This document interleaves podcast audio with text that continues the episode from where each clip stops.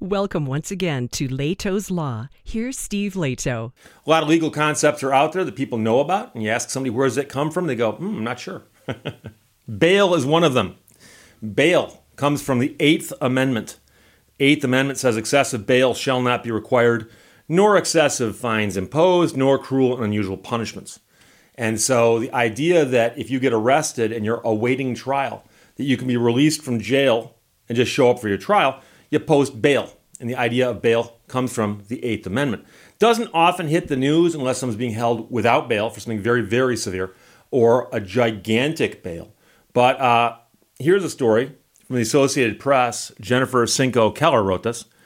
A Hawaii man used $1.2 million in fake checks to try to post bail. And so he was trying to post bail for someone else. The judge said, here's how much money is required for someone to post bail for you.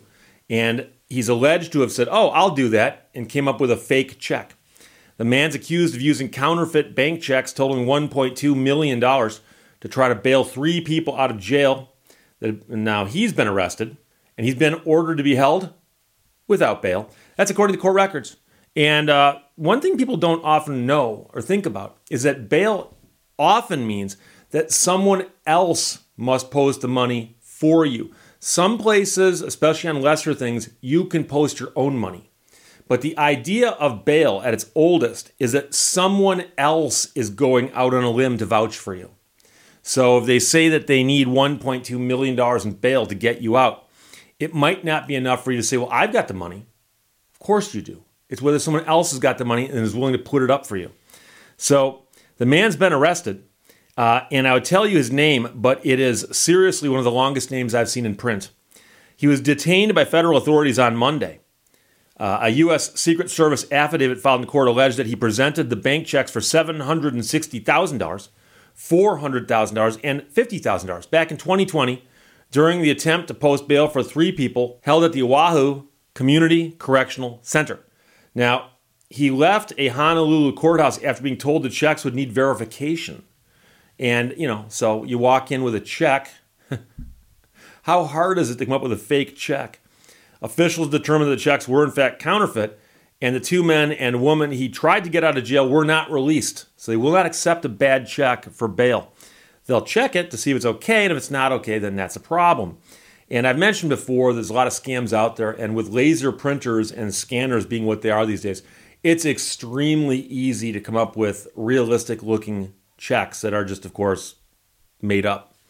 Court documents did not specify what his relationship was to the three jailed people.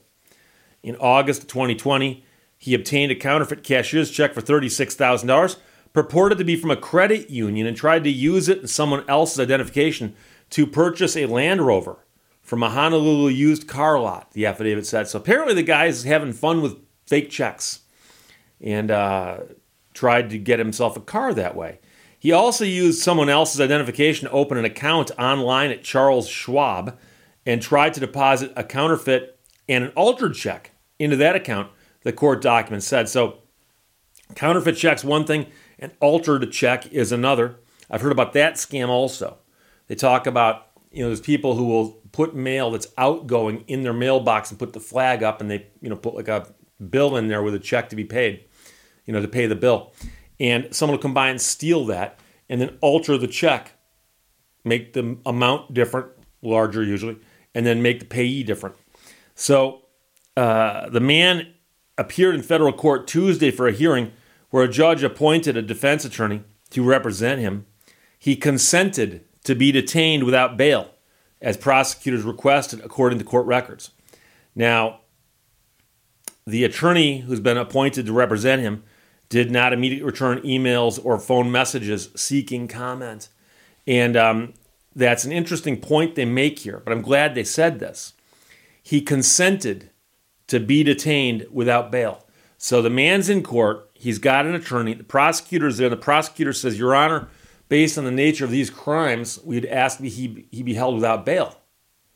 And apparently, the judge turned to him and said, Do you object? He said, No. And so you are allowed to waive your constitutional rights if you want to. And they would talk about that being an informed and knowing waiver.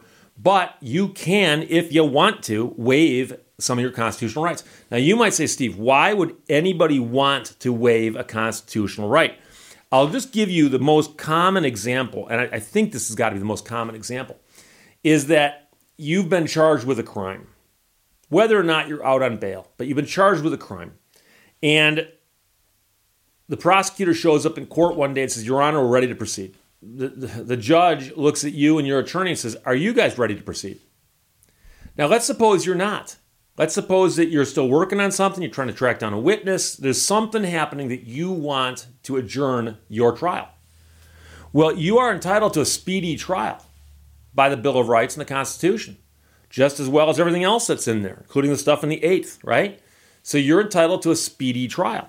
So quite often, defendants come into court and say, Your Honor, we're ready to go to trial right now. And the prosecutor asks for an adjournment. And every time the prosecutor asks for an adjournment, the defense attorney will often enter an objection and say, Your Honor, we object. We're entitled to a speedy trial. We're ready to go right now. We want to go today. We'd start yesterday if we could go back in time. We're ready to go right now. Okay? And so if it switches to where the prosecutor goes, We're ready to go, and the defense side says, No, we need a little more time, the judge will look at you and say, You understand that you are asking us to adjourn your trial in the face of your constitutional right to a speedy trial. So I don't want to hear somebody later complaining and saying, Gee, I didn't get a speedy trial because I asked for an adjournment. So the judge will say, Are you waiving your right to a speedy trial, in essence, in exchange for your right to get this adjournment right now? And you say yes. And so you're willing to give up that one constitutional right to a speedy trial in exchange for the adjournment that you think is going to help you. There might be other examples, but that's the one that you see quite often. And so if you ever have an opportunity to be in court, and you're watching a series of pretrial conferences, and a prosecutor walks up with a stack of files, quite often they'll go through those and, is that ready for trial? Is that ready for trial? Is that ready for trial? And the judge will just, often pick the oldest one and set it for trial. And it might be that's the one that you're on and you need more time. And so quite often I've seen judges say, Well, we're not going to adjourn this thing forever. Can you disclose on some level what it is you're waiting on? And you could say, Well, we've got an expert who can't come in now, but can come in a month from now. Or we're running some tests. The tests haven't come back. Or we're trying to track down a witness. We got a lead yesterday as to where a witness might be. And so we just need a little more time to serve a witness with a subpoena. That could be it. So you can waive a constitutional right. Now, here's the question. When the prosecutor says, We'd like this man detained without bail because of the fact that he appears to have issues with the bail system.